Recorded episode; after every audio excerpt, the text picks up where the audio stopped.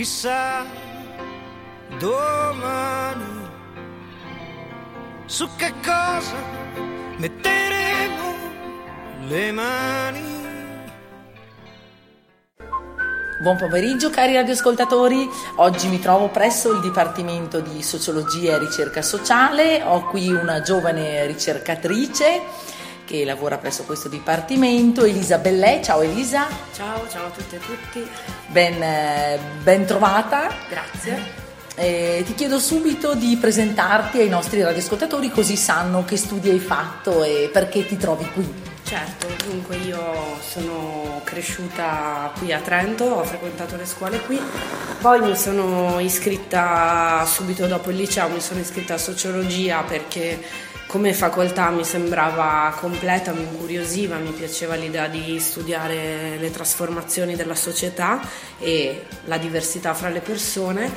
Poi durante il percorso di studio ho studiato un paio d'anni all'Università di Dresda in Germania con il programma doppia laurea e al termine della, della, laurea, del percorso universitario, ho provato a fare l'ammissione al dottorato qui e, e quindi... È andata poi, bene? Sì, è andata bene e, ehm, e quindi sono stata poi ammessa, ho fatto i miei tre anni di dottorato, la tesi e, e, poi ho iniziato a lavorare qui purtroppo precariamente come, come, assegnista di ricerca, quindi andando un po' di progetto in progetto, sempre nell'ambito insomma, del, della sociologia e della ricerca sociale. Certo, eh, come abbiamo detto anche nelle puntate precedenti, anche Elisa conferma questa eh, triste storia purtroppo del precariato, lei è un assegnista di ricerca questo non vuol dire che abbia meno meno pregio e me, doti minori rispetto ai ricercatori diciamo di tipo confermato ecco, quindi mi fa piacere intervistare dai dottorandi agli assegnisti e toccare un po' tutto il mondo di questi precari della, della ricerca. Lanciamo subito il primo brano che è un bellissimo brano di Fabrizio De André eh, quello che non ho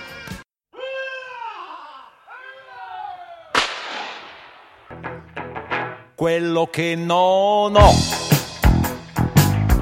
è di farla franca. Quello che non ho è quel che non mi manca. Quello che non ho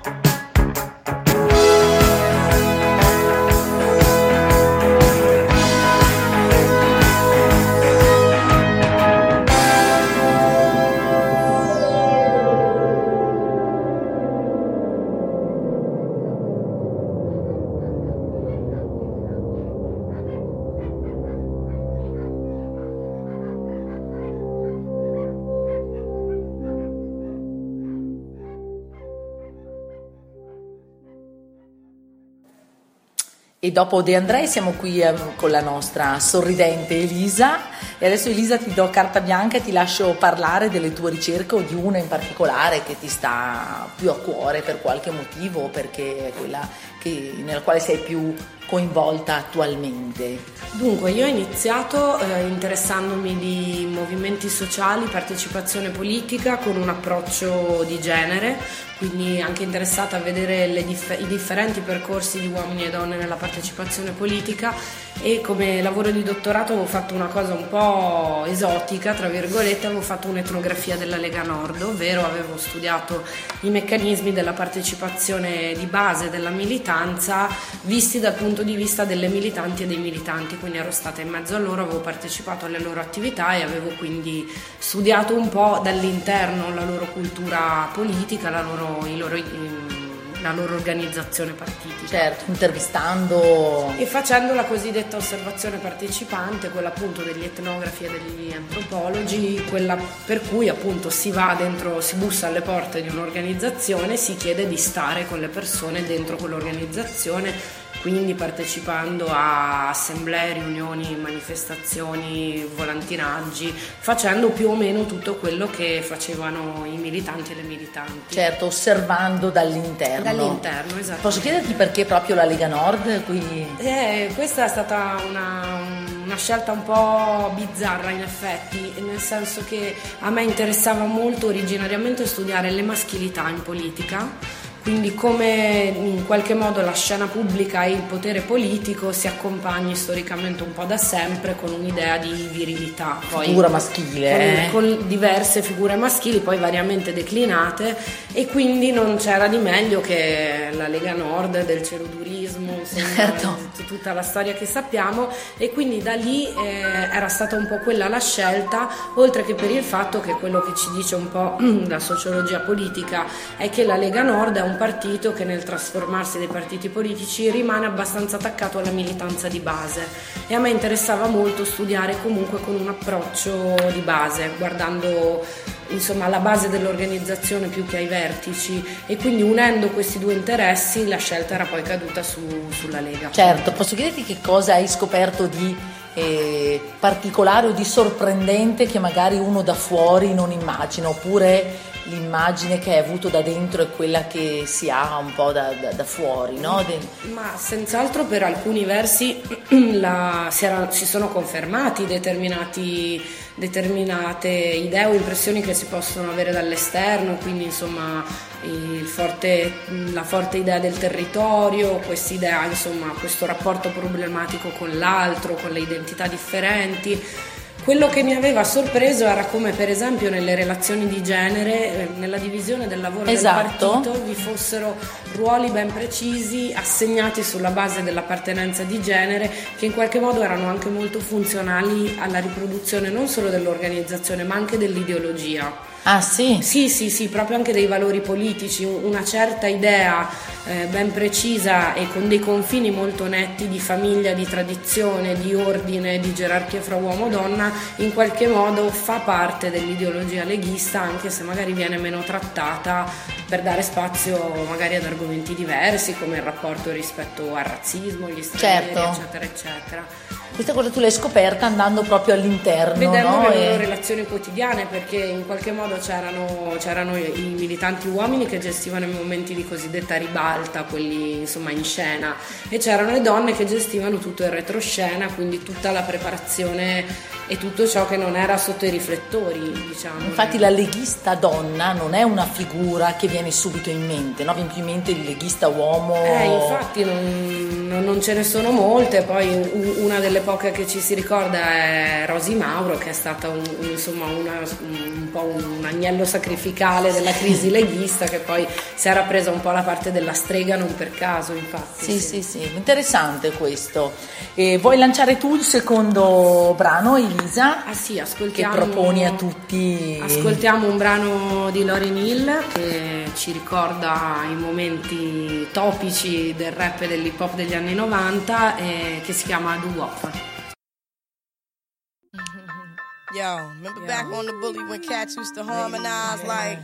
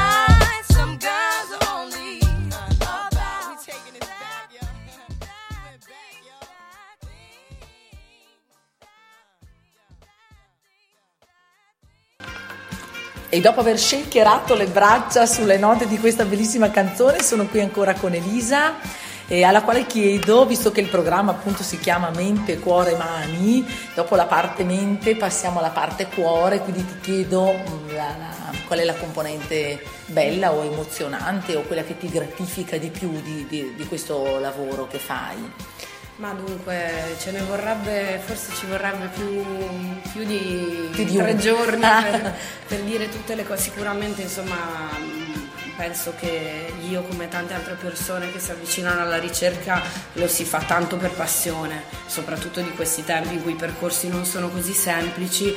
E quindi molte sono le cose, sicuramente una grande curiosità verso il mondo, verso la società, verso, verso il cambiamento sociale, mm, poi appunto a me interessa molto studiare aspetti legati alla partecipazione politica, alle identità politiche, ai valori e agli ideali, quindi eh, anche in qualche modo come le persone costruiscano visioni del mondo, valori, certo. eh, aneliti di cambiamento, anche dentro mondi diversi dal mio. Quindi senz'altro la curiosità, l'idea di scoprire il fatto che sia un lavoro comunque alla cui base sta la creatività l'approfondimento, lo studio e il fatto che possa andare di pari passo e per come la vedo io debba andare di pari passo studiare il mondo fuori di sé e cambiare qualcosa dentro di sé perché non si è mai un, uno strumento neutro di conoscenza. Certo, non si resta refrattari no? poi a quello che si impara, si vede. Credo che poi in particolare per, eh, per chi fa studi nell'ambito proprio come il tuo, quindi sociologico rispetto al matematico, eh, certo. ad altri tipi di ricercatori, valore eh, questo sia fondamentale. Ecco. Decisamente, siamo calati nella realtà che studiamo e quindi siamo parte del mondo che cerchiamo di rappresentare con lo studio e questa è una sfida molto appassionante. Eh, immagino, questo ti farà anche pensare molto, non so perché penso al sociologo sociologo come quasi a un filosofo, nel senso che poi quando si approccia alla realtà e vede questi aspetti no, che mm, tu studiando vedi in maniera più, più approfondita sicuramente, questo poi fa riflettere molto o no? Beh, certamente anche, anche l'aver scelto una metodologia dell'etnografia che è comunque un, un modo di studiare stando ehm, il più possibile a contatto con culture e con i fenomeni che si vuole studiare, con, a contatto con le persone, implica necessariamente una relazione, un cambiamento,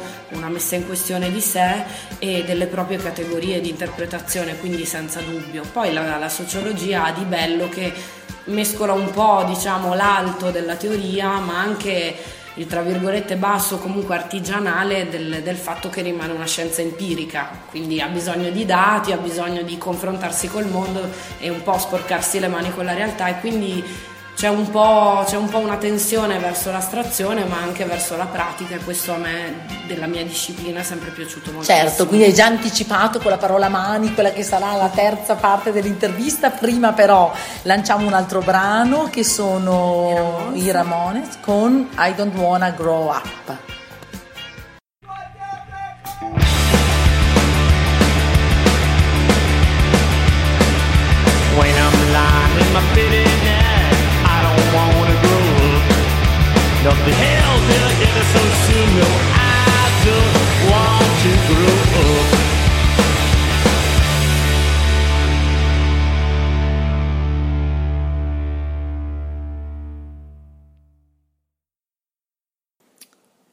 Eccoci qui di nuovo con Elisa eh, che ci ha parlato del suo lavoro e degli aspetti belli del lavoro che sono molti. Adesso purtroppo mi tocca chiederti anche degli aspetti meno belli, diciamo quelli faticosi che associo all'idea di mani, no? Mani è lavoro ma è anche fatica in molti casi, quindi ti chiedo cosa trovi particolarmente faticoso o difficile se c'è qualche aspetto in questo lavoro? Beh, sicuramente il fatto che mm, sia un lavoro precario e che comporti dover dipendere molto dalla ricerca di finanziamenti a progetto e ne va quindi del, un pochino della tranquillità, insomma, certo. vabbè, quella più esistenziale ma anche un po' della qualità, per come la vedo io, del lavoro scientifico, perché si, mm, si passa 嗯。Tre quarti del tempo sulla ricerca che si sta facendo, ma un quarto sicuramente con l'occhio al prossimo finanziamento. Certo, a cercare fondi. E eh. quindi questo non sempre dà la possibilità di potersi dedicare come si vorrebbe al proprio lavoro e purtroppo diventa un lavoro il cercare lavoro. Certo. E quindi alle volte questo è un aspetto un po' frustrante. Forse per voi qui a sociologia eh, ancora di più rispetto a, non so, penso a mi metto dentro nel gruppo appunto degli ingegneri ricercatori perché noi abbiamo aziende che spesso finanziano, Infatti, no? sicuramente noi abbiamo un rapporto molto molto più distante con committenza privata e questo anche perché forse c'è, non, non, c'è più così tanta, non lo so, forse la sociologia ha perso un po' del suo ruolo pubblico, mi domando, non so, perché certamente avremmo cose da dire, insomma, certo. anche non solo nel, nella torre d'avorio dell'Accademia, ecco. E, magari ci sono effettivamente meno soldi che girano in questo periodo, quindi diventa un po' complesso. La ricerca sì. purtroppo è uno de, de, de, dei primi rami che vengono tagliati, no? purtroppo. E poi l'altra questione che è comunque sempre collegata è legata al fatto che comunque alle volte le linee di finanziamento anche europee ehm, siano ehm, non sempre permettano di muoversi con così tanta libertà nei temi di ricerca. E spesso sono bandi molto applicativi o e, insomma spesso si fa un po' fatica a comprimere a cercare di infilare dentro dei rigidi criteri dei bandi alcune, alcune domande o interessi di ricerca che si vorrebbero magari declinare diversamente. Certo questo vuol dire avere un po' meno libertà, no? Eh, anche sì, purtroppo. Sì, purtroppo sì, e, e, anche sul discorso dell'interdisciplinarietà che comunque nelle, nella, nelle scienze sociali viene, in teoria viene molto incoraggiata. Poi invece il fatto di avere magari delle curiosità un po' interdisciplinari come il progetto di cui mi sto occupando adesso, che è che, che, è comunque un, un, progetto sociologico con molti però collegamenti con la storia, è una ricostruzione del movimento femminista in Trentino fra la metà degli anni 60 e la metà degli anni 80. Ecco per esempio un tema così che poteva essere sicuramente di grande interesse per anche per il territorio locale certo. perché ha una storia non studiata certo. e che poi andrebbe perduta e infilarlo dentro un bando europeo sarebbe stato molto complicato. Per fortuna ho trovato un ente di finanziamento locale e ce l'ho fatta così. Eh, per, altrimenti sarebbe stata una ricerca o da fare gratis ma esatto, purtroppo bisogna tagli di tempo. Esatto però abbiamo bisogno di vivere e anche il ricercatore deve eh, mangiare. ai noi sì. Esatto oppure ricerca abbandonata con molta tristezza purtroppo. Sì, con tristezza, con lo spegnersi anche un po' di una passione, di, un, di, una, di, una, voglia di conoscere una cosa e una voglia anche di restituirla insomma, alla cittadinanza, perché poi alla fine quello che ti muove è anche l'idea di un ruolo pubblico della ricerca, quindi il fatto che quello che tu studi, certo lo studi per te nella tua magari stanzettina, ma hai voglia di condividerlo. Certo, raccontarlo, motivo per cui in questa trasmissione io cerco di far parlare ricercatori bravi e volenterosi come la nostra Elisa. Elisa ti lascio l'onore di lanciare il tuo ultimo brano, una, ricelta, una scelta musicale direi proprio eh, bella, varia, che ci piace, quindi vai con l'ultimo. Bene, allora chiudiamo in bellezza con un, con un brano a cui sono molto affezionata che parla un po' di, di cambiamenti, di diventare grandi, alle volte forse di perdere un po' qualche illusione che è Sweet Jane dei Velvet Underground.